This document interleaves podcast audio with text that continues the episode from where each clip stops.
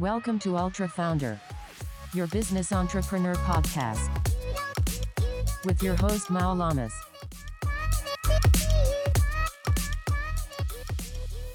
Hola, bienvenidos todos a otro capítulo más de Ultra Founder. El día de hoy tenemos de invitado a Memo Alegret. Memo, muchas gracias por estar con nosotros. Ahorita platicamos. Este, nuevamente, gracias a todos los que nos están escuchando en su carro, coche, como le dicen aquí. Este, en el gimnasio, ya que abrieron los gimnasios, nos pueden estar escuchando, aprendiendo de casos de negocio. Si quieren poner algún, algún negocio, de hecho hoy en la mañana estaba platicando con varios en Instagram, mándenme un DM desde libros de recomendaciones, este, películas, lo que quieran, nosotros encantados de ayudarlos, ¿verdad? Yo creo que todos pasamos por lo mismo. El día de hoy vamos a platicar de uno de mis casos favoritos, vamos a entrar directo con Uber.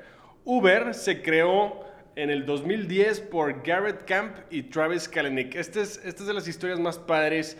Garrett Camp, los que no saben, él inventó una plataforma que se llama Stumble Upon. Yo me acuerdo de esta que te perdías en el internet, ¿no? O sea, literal, en el internet. O sea, era te mostraba cosas de tu interés y le podías picar y te mostraba otra cosa de interés y le podías picar y te podías ir, ir, ir. Ahorita ya llevo muchos años sin, sin usarla, pero no sé si siga viva y él fue el creador. Este, y Travis Kalanick también era un emprendedor de los famosos de California, hizo una empresa que se llama Red Swoosh y vendió su empresa en 19 millones de dólares junto con otros ingenieros. Y, este Garrett Camp, cuando estaba eh, viviendo en San Francisco, dice, güey, es un desmadre, los taxis, esto es de las peores experiencias que hay estaría cool que fuera como esta película y le pone, le pone a Travis Kalanick la película de James Bond de eh, Casino Royale, donde no sé si se acuerdan que James Bond se va a las Bahamas y saca un celular, pero esos celulares en esas épocas el que se abría, ¿no? No era el StarTAC, era el que se abría de esos Sony Ericsson y se veía en el celular un mapa con el, con el carro hacia donde iba, ¿no? Se increíble que haya un sistema así. Estoy hablando que esto fue antes del iPhone, ¿no? Antes del iPhone salió en el 2007. Entonces empieza a jugar él con la idea, él siendo programador. Eh, Garrett Camp dice, oye, yo, yo quisiera hacer algo así, pero para nosotros tener un servicio elite de taxis. O sea, pueden ser limusinas, pueden ser Mercedes de cierto nivel para arriba. Entonces le propone a Travis, y Travis le dice, güey, esto no va a funcionar. Imagínate comprar esta cantidad de taxis y comprar estos estas limusinas, ¿dónde los vamos a estacionar?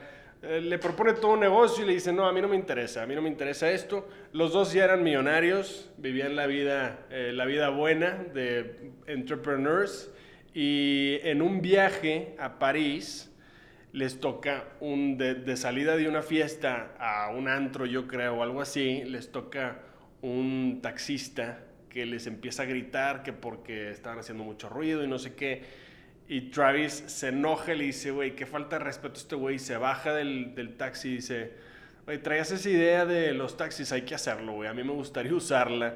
Entonces así empieza realmente la idea. Empiezan ellos dos a jugar, decir, oye, nada más hay que mejorar para nosotros el servicio de los taxis.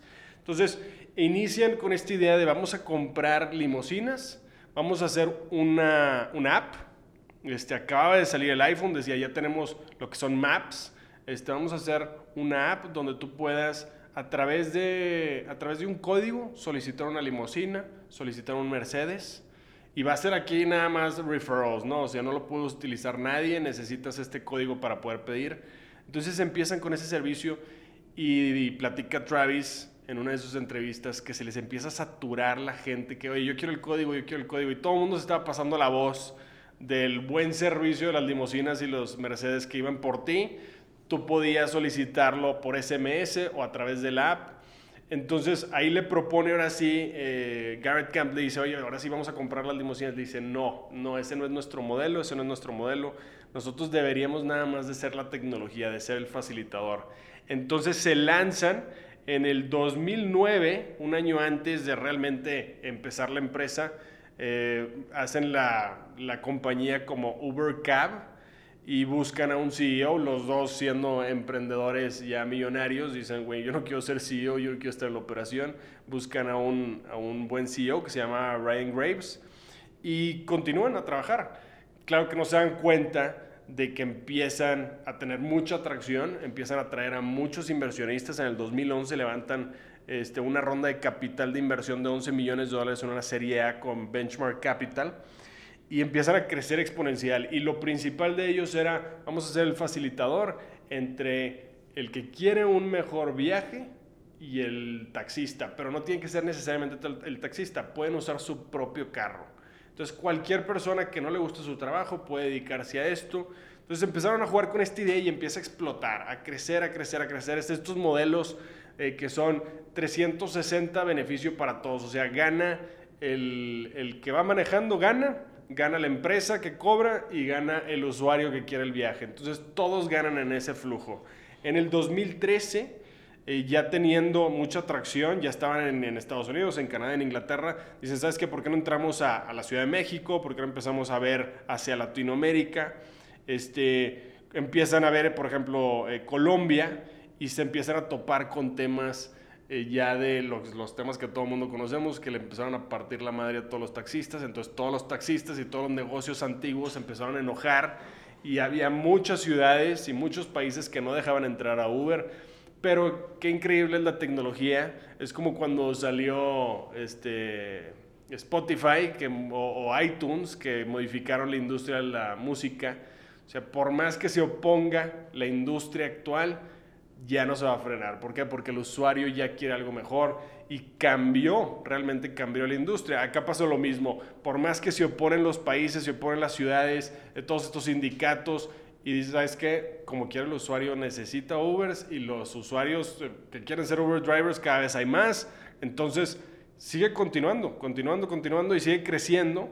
En el 2014 empiezan ya operaciones en Perú, eh, empiezan estrategias de, oye, ¿sabes qué? Pues nosotros mejor contratamos a los taxistas, vamos a contratar a 2.000 taxistas para que entren directamente en la flotilla de Uber y a lo mejor así compramos el problema. Entonces empiezan a buscar siempre estrategias nuevas, ¿no? y empieza a explotar por todas partes, por todo el mundo Uber. En el mismo año, en, el 2014, empiezan a haber áreas de oportunidad alrededor de Uber, que era Uber Rush, Uber Essentials y Uber Fresh.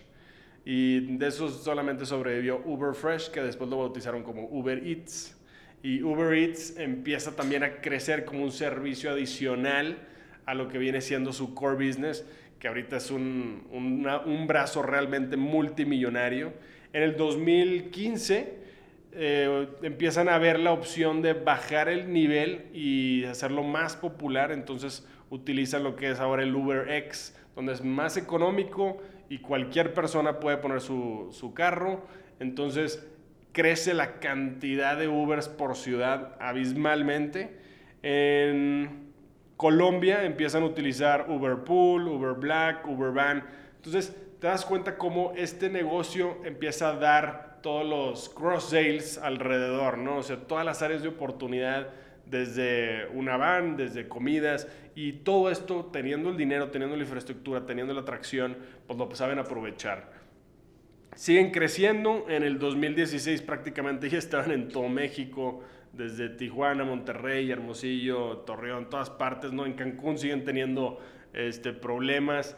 Todavía hay unas, unas que otras ciudades, nosotros cuando viajamos hay, hay varias ciudades donde todavía es un problema eh, con los taxistas, pero ya es mínimo y volvemos a lo mismo, o sea, la tecnología ya no se va a terminar, el usuario ya está muy acostumbrado, entonces se tienen que ir adaptando de una u otra forma.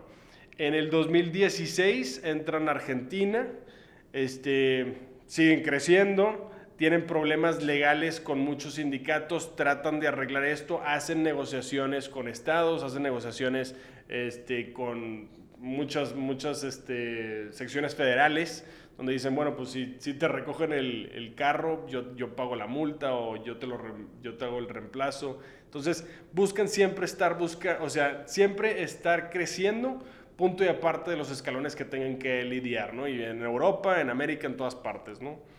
En el 2017, eh, por un problema que tuvo Travis Kalanick como CEO, porque él había entrado ya como CEO, este, de discriminación de género y cosas así, entonces dice, ¿sabes qué? Es un problema muy fuerte, se, se sale de esa posición, entra una nueva CEO Y pues ya sabemos ahorita la historia. Toyota en el 2018 invierte 500 millones de dólares. SoftBank invierte en la empresa también millones de dólares.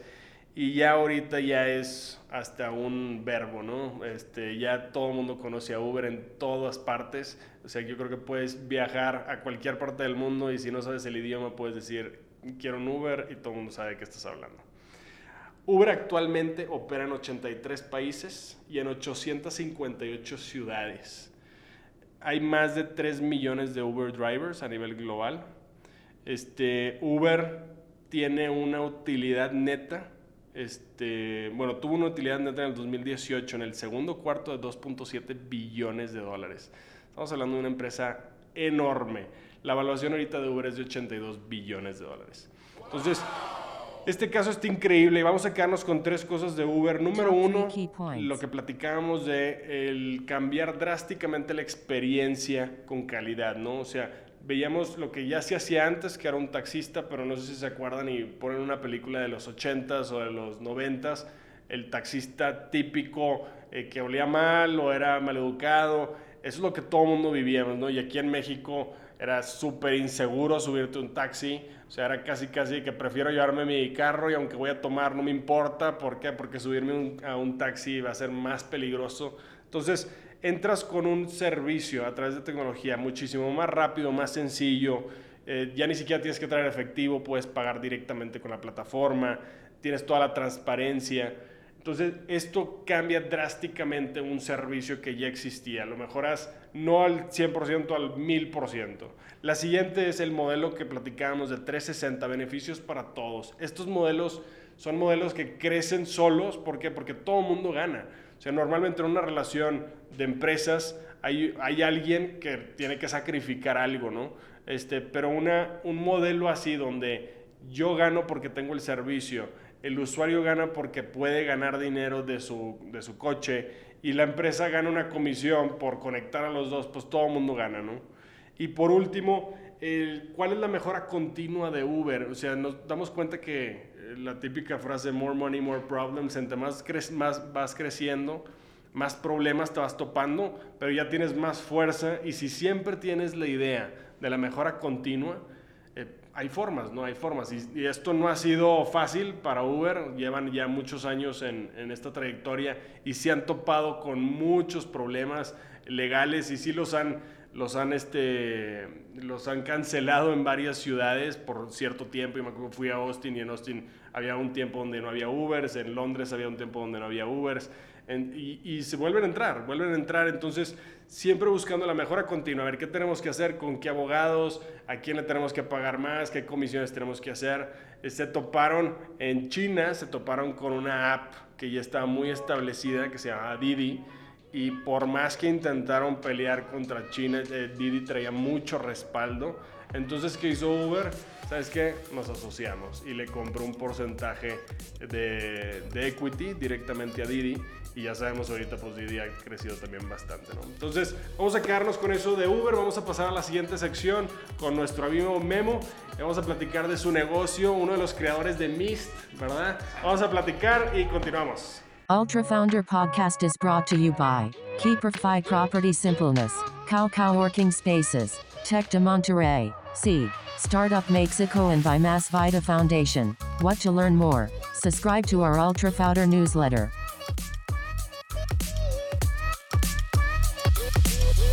Muy bien, y estamos de regreso en Ultra Founder con nuestro invitado el día de hoy, Memo Alegret, uno de los creadores del show Mist. ¿Cómo estás, Memo? Hola, bien, muy contento. Oye, muchas gracias por venir, güey. No, al contrario, gracias. encantados de tenerte. A ver, platícame de Mist. Tú eres uno de los creadores. ¿Cuántos creadores son? Somos cinco creadores. Ok, ¿y son puros compadres de la secundaria? Pues no, fíjate que no. Fuimos, nos fuimos encontrando en el camino. Ok. Este, en realidad nos, o sea, en el momento en que hubo que hacer esto, estábamos todos juntos. ¿no? Todos en la misma idea. Todos, pues, es que surge como algo muy chistoso. Te voy a contar. A ver. Mist ni siquiera es creado o diseñado o pensado a muy diferente a lo que acabas de contar de, De de Uber. Uber, ¿no? Que es alguien que pensó en un negocio con ciertas necesidades. Claro. Esto no fue pensado así. Esto se creó porque un empresario mexicano iba a cumplir años y su esposa, que es hoy socia nuestra y una de las cinco creadores ¿no? dentro de este equipo de trabajo, yo la conozco bien, me llama y me dice, ayúdame a hacer un show para los 60 años de mi esposo. Ok. Y entonces empezamos a, a idear en qué tipo de show hacer y lo que acordamos fue hacerle un show con las canciones que marcaron su vida. Claro. O sea, sabes que en todas las fiestas de cumpleaños, cuando alguien cumple 40 o 50 o 30, le pone un video de cuando era chiquito y luego cuando iba creciendo. Y luego Claro, cuando- ¿no? claro. Y, y lo que ella justamente no quería era hacer eso. Entonces dijo, yo mejor cuento su vida con la música que fue marcando las diferentes épocas. Ok. Entonces, de ahí se nos ocurrió hacer un show musical. Eh, invitamos a egresados de este programa de televisión que se llamó La Academia, Ya, claro. porque justamente de este empresario que estamos hablando es el dueño de la televisora que hizo la academia. Ok, Entonces decíamos, ok. estaría, estaría padre que los cantantes salieron del programa, del reality show, y dieran, le cantaran y le cantaran su música. Entonces esa fue la idea original y se creó para el cumpleaños de él. Y en ese entonces trabajaba, yo trabajaba en TV Azteca, precisamente, y junto conmigo trabajaba Chacho Gaitán, que es un gran músico y es un gran compositor y es un gran arreglista y es un genio de la música. Ok. Y estaba ahí al lado, o sea, estaba al lado mío cuando, cuando empecé a platicar esta idea con, con María Laura, la, la- la- la- de esposa de ajá. Ricardo Salinas. Y entonces le llamo a Chacho y le digo, oye, a ver, Chacho, está esta idea, queremos hacer una fiesta, queremos hacer un show para la fiesta con la música, la música nos las van a dar, nos van a decir qué canciones tenemos que poner Claro. Y este y hay que hacer arreglos y entonces dice Chacho yo le entro se suma y ya que teníamos esa parte resuelta entonces necesitábamos a un realizador o alguien que hiciera la puesta en escena del show y también casualmente por allí había alguien que se llamaba Felipe Fernández del Paso que había hecho algunas cosas para Azteca que es alguien muy talentoso y famoso porque él trabajó artista, güey. puro artista Felipe Claro. Fer- mira, Felipe Fernández del Paso, entre su currículum tiene haber trabajado con Julie Traymore en la puesta del Rey León en Broadway. Órale. Entonces tiene una experiencia impresionante en esas cosas.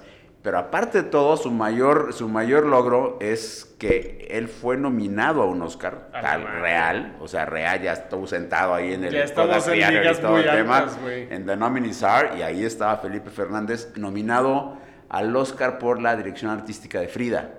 Ok. Afortunadamente no lo ganó porque se hubiera vuelto inalcanzable. Si lo hubiera ganado, nada más fue nominado. Claro, claro. Y, este, y entonces lo conocíamos porque él había hecho algunas cosas para algunos especiales de TV Azteca y entonces ahí a Chacho a mí se nos ocurrió llamarle para que viniera a hacer la puesta en escena y entonces aceptó venir.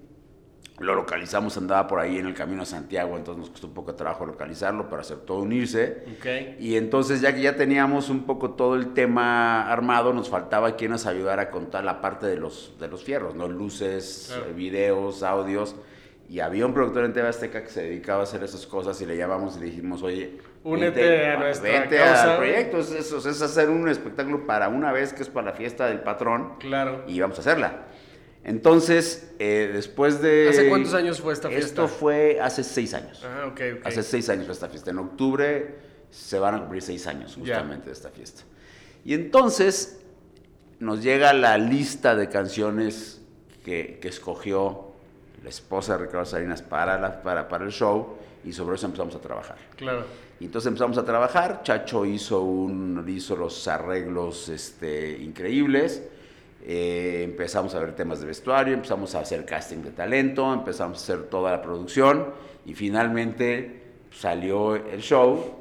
Se ¿no? creó este concepto. Se creó este concepto para la fiesta de Ricardo Salinas, esa es Claro. la verdad de las cosas. Y entonces llegó el día de la fiesta, después de muchos ensayos, lo presentamos y la gente se volvió loca. Claro. ¿no? La gente se, Claro. pero se volvió loca y lo que le sigue. Desde el staff hasta la gente del público. Eh, todo el mundo, Todos, todo el mundo. el 100%. Eh, entonces nos fue, nos fue súper bien y, y ya, se acabó el show y, y todavía con toda la adrenalina después de haber terminado decíamos, oye, esto no puede esperar para una sola vez, esto Claro. lo tenemos que volver a hacer alguna vez, sí, sí. Todos soñando y ¿Quién es el sí. siguiente cumpleaños? ¿Quién se apunta? Exacto, ¿Verdad? ¿no? Pero decíamos, no, hombre, esto lo tiene que ver más gente. Y lo hacíamos como, pues, sí, como un sueño, pero nunca nos imaginábamos que, lo, que, que realmente se iba a poder hacer. Lo que pasó fue que después de la fiesta de Ricardo Salinas, que fue en un octubre, nos empe- empezaron a llamar a su oficina algunos de los invitados que habían a la fiesta para decir, oye, yo quiero contratar el show que pusiste en tu fiesta. ¿Dónde lo contrataste? ¿O quién Claro. lo hizo? cabrón?". Claro. No, pues, pues lo hizo mi esposa y sus amigos, Sí, ¿no? claro, claro. Y entonces empezamos, empezaron a vernos, empezaron a pasar las llamadas a mí y entonces sin, sin pretender, o sea, sin ser ese el objetivo real, entre octubre y diciembre de ese año vendimos cuatro shows privados Órale. con ese, o sea, de- Con ese de- mismo con- concepto. con ese con- es igualito, el mismo que hicimos para Fiesta de Casa. Entonces llegó el enero siguiente y en enero nos juntó la esposa de Ricardo Salinas, María Laura, a, a todos, a, o sea, nos juntamos los cinco y dijo, oye, esto sí tiene patas. cara". Tiene Entonces, potencial, ¿no?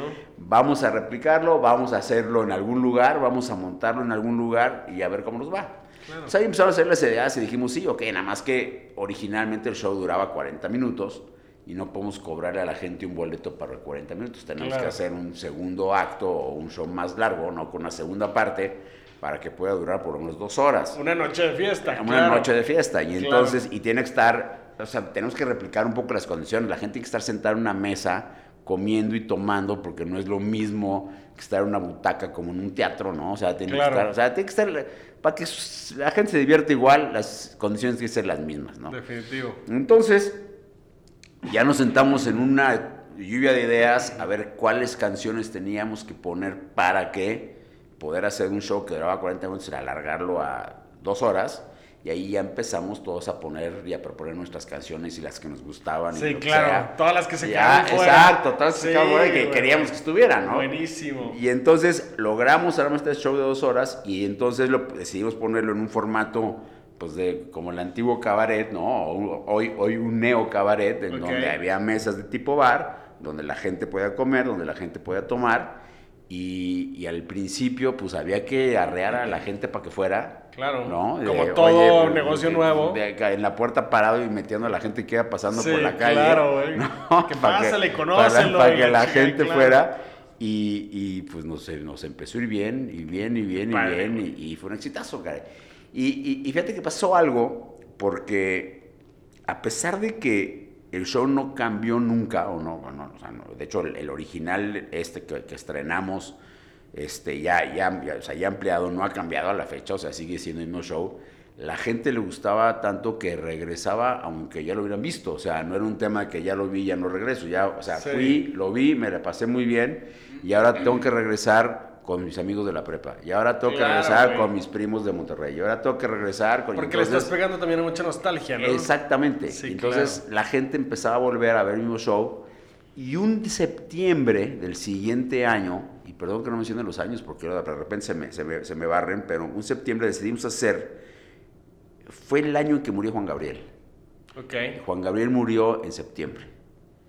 Y entonces decidimos hacer un especial mexicano con música mexicana y música de Juan Gabriel, chiquitito, que duraba 12 minutos y era como un, un, un cierre después, de después del show normal. Decíamos, ahora tenemos una sorpresa, 12 minutos de un show con música en español y la gente se volvió volvió loca y dijo, queremos un show en español. Entonces Claro. hicimos un segundo show en español y fue otra locura. No, hombre, padrísimo, de verdad, felicidades. Y así se fue dando. Está increíble el concepto. Oye, ¿y, y dónde están? Mira, ya estamos, empezamos en la colonia de Roma, cuando todo esto empezó, estábamos en la colonia de Roma, en la calle de Puebla, pues después tuvimos chance de mudarnos a Polanco, Ok. a Antara, en el centro comercial Sí, Antara. claro. Ahí, ahí había un par de antros donde iban los muy chavitos, que se llamaba el Ragay y el Voilà, Ok. ¿no? Y ahí eh, nosotros... ¿Qué pu- fue el que dijiste tú, Dani? Sí, exactamente. Nos hizo sentir viejitos. y, y- y hoy, ya, hoy ya se convirtió en, en un foro, ¿no? Ya no es el antro que era, ya Claro. es un foro que está totalmente adaptado para el show. Ok. Y ahí es donde estamos y ahí es donde espero que estemos mucho tiempo más. No, hombre, güey. Está increíble, increíble el, el modelo. Felicidades, de verdad. Entonces tienen el concepto de música en inglés un día, en español Tenemos, sí, y ya volvimos a hacer un tercer show, ahí te, te voy a platicar. O sea, hicimos otro show nuevo con pura música en inglés. Entonces Ok. tenemos dos shows con música en inglés, diferente uno del otro, y uno con música en español. Desde los 70s en De, todo, o sea, sí, De es todo. de todas las épocas, de todos los géneros. Ok. Pero fíjate que el show no está estructurado ni de forma, ni- o sea, ni cronológica ni por género. No es que primero venga la de los 60 y Ah, luego a los ya, 70. ok. O sea, está hecho de forma en que te vaya llevando la emoción de arriba para abajo, de abajo para arriba. Entonces, puedes de Coldplay pasar a los Beatles y sin ningún problema y luego Y regresar a algo nuevo. nuevo y te vas así. O sea, eso no, Ya. no tiene un orden cronológico. De verdad, felicidades, Memo. Está increíble el, el negocio. Vamos a terminar con esta sección. Este, un consejo que les puedes dar a nuestros seguidores, a gente que esté pensando en lanzarse el emprendimiento. Algo que tú digas, es que esto a mí se me hace clave. Yo te voy a decir que, porque eso fue lo que nos pasó a nosotros. No hay ningún sueño que sea imposible de alcanzar, te lo digo en serio, o sea, suena así como a programa de Disney, pero Claro, no hay claro. ningún sueño que sea imposible de alcanzar. Y cualquier, cualquier cosa que pienses y que tu corazonada te diga que tienes que hacer, hay que hacerla, hay que intentarla. Dale por ahí. Sí, Dale por ahí. dale por ahí. Buenísimo, duda. Este, vamos a dejarlo ahí, vamos a pasar a la siguiente sección, el Ultra Quiz, este, y continuamos. Venga. Ultra Founder Podcast is brought to you by Keeperfy Property Simpleness, Cow Cow Working Spaces, Tech de Monterrey, C. Startup Mexico, and by Mass Vita Foundation. What to learn more? Subscribe to our Ultra Founder newsletter.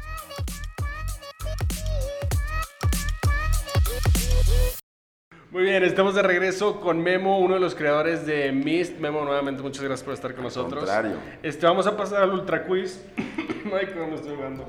Vamos a pasar al Ultra Quiz. Este, vamos a platicar de tres temas, bueno, dos temas y una opción múltiple, ¿no? Venga. El primero, vamos a platicar a ver qué nos parece, si estamos de acuerdo o no estamos de acuerdo. La primera noticia que salió hace un mes, eh, Pepsi está desarrollando una bebida para relajarte. Se llama Drift Well. Ok. La va a lanzar en el primer trimestre del 2021. Lo que ellos identificaron fue que todos estamos histéricamente estresados, güey. Ok. Que me imagino que es el porcentaje alto, ¿no? Entonces, desarrollaron esta bebida que se llama Drift Well, que el lema es Sip into Relax. Ok. Y la idea va a ser que es una bebida eh, de mini latitas. La puedes tomar antes de dormir y tiene aminoácidos, tiene eh, de té verde, té negro, te ayuda a dormir, te ayuda a mejorar la concentración, eh, contiene un 10% de valor diario de magnesio, este, cosas así para como que bajarle a tu estrés del día. Número uno, ¿qué opinas de esta estrategia de Pepsi de tratar de entrar al mercado? Y número dos, ¿vas a probar tú la nueva bebida Driftwell? Fíjate que, que, o sea, la estrategia me parece increíble. O sea, es la primera, o sea, es la primera bebida que, Que es al revés. eh, que es al revés, exactamente. Porque te acuerdas de Pepsi había Max, boost- exacto, que no, Ah, y, era- y boosters y todo este tipo de cosas, ¿no? Para güey. levantar energía. Las madrecitas esas, el shot de, el, shot de cafeína que te Exactamente, tomabas. sí, todo es al revés, ¿no? Y esta es la Ajá. primera bebida que surge exactamente en contra, lo cual pues, puede ser muy bueno y, y tiene una razón de ser importante. La verdad es que sí, o sea, vivimos todos ya bajo un Sí, nivel de estrés Claro, cabrón. Este, que inimaginable. Entonces la idea me parece maravillosa.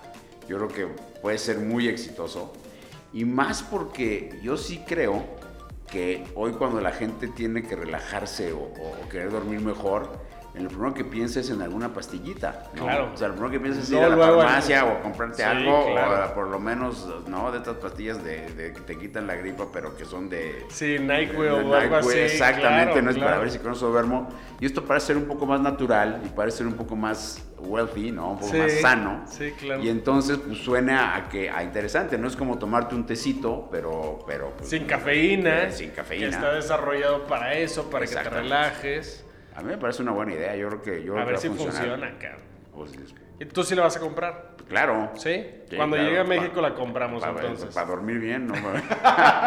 Estamos de Oye, después de vamos unas idas a. Mist que llegas así todo acelerado. Ya está acelerado. Mira, ya agarras otro pisto, otra chévere. Exacto, cambias, Sí, cambias nada más. cambias nada más. Y te metes este. Buenísimo. Entonces, ¿estamos de acuerdo que la vamos a probar? Estamos de acuerdo que la vamos a De probar. acuerdo, vamos a pasar a la siguiente.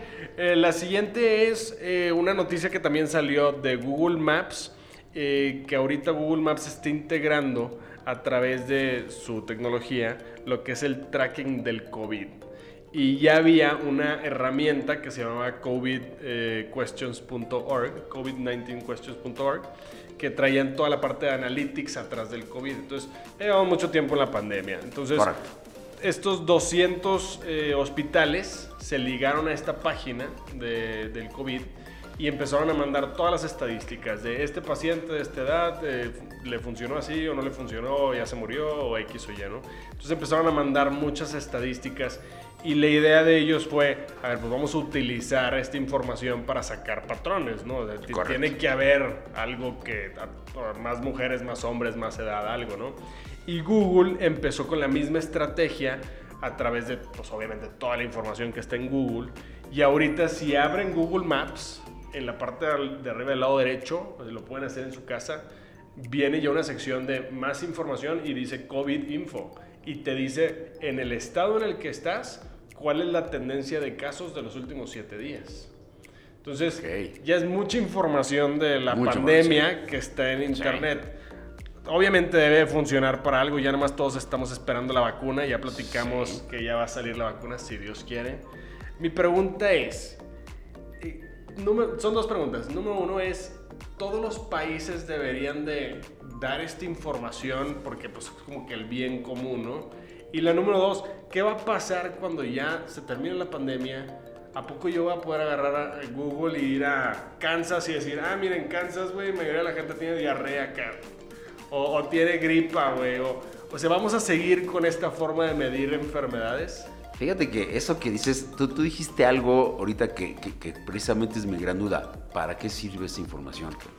Y yo lo que creo es que hoy la información que hay, bajo el esquema que acabas de decir, o bajo el esquema que publican los gobiernos, o bajo la aplicación que quieras, en lugar de hacer un bien, te lo juro que está haciendo un mal. Se te hace. O sea, se me hace, o sea, tanta estadística lo que hace es apanicar a la gente, lo que hace es paralizar al mundo.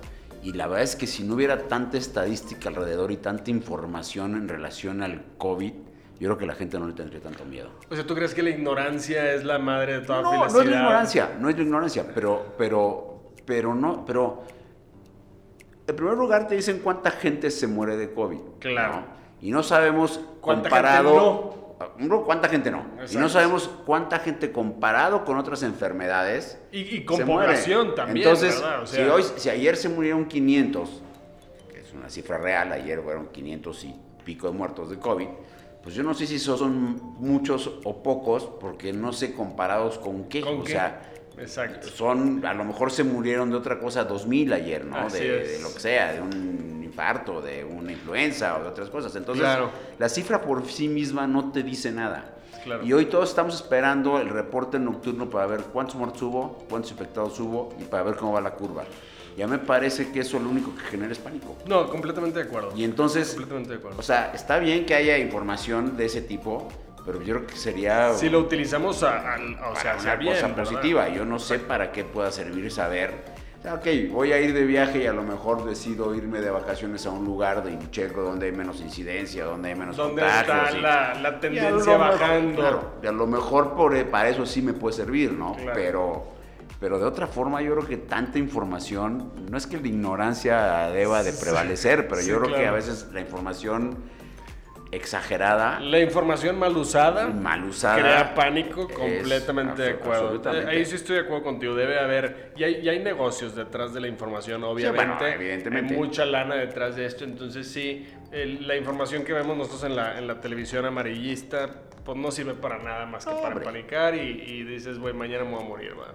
Exacto. ¿Estás de acuerdo? Sí, entonces estamos de acuerdo que la información amarillista no la vamos a, no le vamos a hacer caso, ¿verdad? Correctísimo. Vamos a pasar a la última. Esta es una opción múltiple. Vamos a platicar de el cine. Ahorita ya va a empezar otra vez el cine Sí. a reactivarse. Ya ahí creo que están dejando el 30% Sí. de- del cine. Y puedes creo que reservar para tu familia por mil pesos, algo así. Traen ahí varios conceptos, ¿no? Pero vamos a platicar de las 10 películas más taquilleras de la historia. Ok. Te voy a decir dos películas y tú me dices cuál de las dos tuvo más éxito. Taquillera a nivel global, ¿ok? Vamos a empezar con Frozen 2 Ok. o The Lion King, la original, la de 1994. ¿Cuál de las dos tuvo más O sea, éxito? tengo que adivinar cuál de las dos tuvo más. Yo creo que Frozen 2. Frozen 2 es la número 10, incorrecto. Lion King fue la, es la número 7 a nivel global, ¿ok? Ok. Vamos a pasar a la que sigue. Avengers o Avengers Infinity War. O sea, la 1 de Avengers o la de Infinity War. Infinity War. Infinity War, correcto, es la número 5. Avengers es la número 8. La siguiente es Jurassic World. O sea, cuando volvieron a hacer la de. Jurassic que sale Chris Pratt. ¿Sí? Este, o Fast and the Furious 7. Uh, Estas son top 10, o sea, todas estas les fue increíble. Sí, sí, sí, pero sí. ¿cuál de estas dos le fue mejor? yo creo que Fast and Furious. Incorrecto. Fast and the Furious es la número 9. Jurassic World es la número 6. bueno. Avengers Endgame o Star Wars The Force Awakens. No, Star Wars, sin duda. Incorrecto No nuevamente. Star Wars es la número 4 No a nivel digas. global y Avengers es la número He tenido 1. una buena nada más. Y por último, Avatar o Titanic. Las dos son de James Cameron. ¿Cuál de las dos tuvo más éxito? ah, yo creo que Avatar. Avatar, correcto. Avatar es la número 2. Sí. Titanic es la número 3. Vamos a ver la lista completa. La número 1 es Avengers Endgame. Eh, recaudó 2 billones 797. La película fue en el 2019. Avatar en el 2009 recaudó 2.7 billones. Titanic, también de James Cameron, este, en, el, en 1997 número 3, recaudó 2.1. 2.1. Star Wars recaudó 2. Número 4, Avengers Infinity War, también 2, 2.048. Jurassic World en el 2015, 1.6. Lion King 1994, 1.6. Avengers, la original, 1.5. Fast and the Furious número 9, 1.5. Y Frozen 2, la número 10, 1.4. Fíjate. ¿Qué te parece, güey? Fíjate Las nomás. películas más taquilleras. Y ya va a salir la de Avatar. De hecho, ya está la franquicia para seguir, creo que tres películas más de Avatar. Sí, O sea, ese pedo va a estar increíble. eh, increíble. Bueno, no sé si te gustó la de Avatar, está increíble. Sí, no, claro. A todo el mundo le gustó. Bueno, a menos a Dani que no la ha visto. no tengo ni idea de lo que estamos hablando. Exactamente. Memo, ahí la vamos a dejar. Muchísimas gracias nuevamente por estar con nosotros. No, hombre, al contrario. Este, ¿Dónde te pueden buscar la gente que nos sigue? Mis redes sociales son Memo Alegret. Ok. Alegret como suena, Alegrete al final, Memo Alegret. Ahí estoy en Instagram y Twitter. Y para lo del show, ¿dónde pueden reservar? Eh, ¿Dónde pueden hablar? También O- tenemos cuenta que se llama Mist My Soundtrack. Missed My Soundtrack, ok. Eso, de hecho, eso quiere decir Mist My Soundtrack. Muy bien. Y ahí podemos reservar. Y hay un teléfono muy fácil de aprender en donde al que hablas y ahí hay una chica que se llama Katia que te atiende. Y de volada te hace Y de volada y el teléfono Es de para- reservación. Mande, ese, ese es para reservar o comprar boletos y es un teléfono facilísimo. Ok. 55 55 02 02 04. Perfecto. Y ese teléfono ahí puedes reservar, comprar lo que sea. Buenísimo, Memo. Muchas Sale. gracias nuevamente. Gracias a todo el mundo que nos está siguiendo. Gracias por escucharnos. Igual la gente que nos sigue en YouTube. El recuerdo de la fundación. eh, vamos a volver a hacer, vamos a entregar otra vez los lunches en, yo creo que a final de mes. Ahora queremos entregar 100 lunches que estuvimos entregando aquí en la Ciudad de México para gente que vive en la calle. Por favor, mándenos un DM. Acuérdense que es, es una estrategia de 200 pesos con una frase de algo positivo y les cambias el día a alguien que, que no tenga la alimentación del día, ¿no? Eh, también recuerden que nos pueden buscar en redes sociales, eh, a través de Maulamas o a través de Facebook o, o Instagram. Gracias. Thank you for joining us on this episode of Ultra Founder. For more, follow us on Instagram, Facebook, and YouTube, searching for Ultra Founder.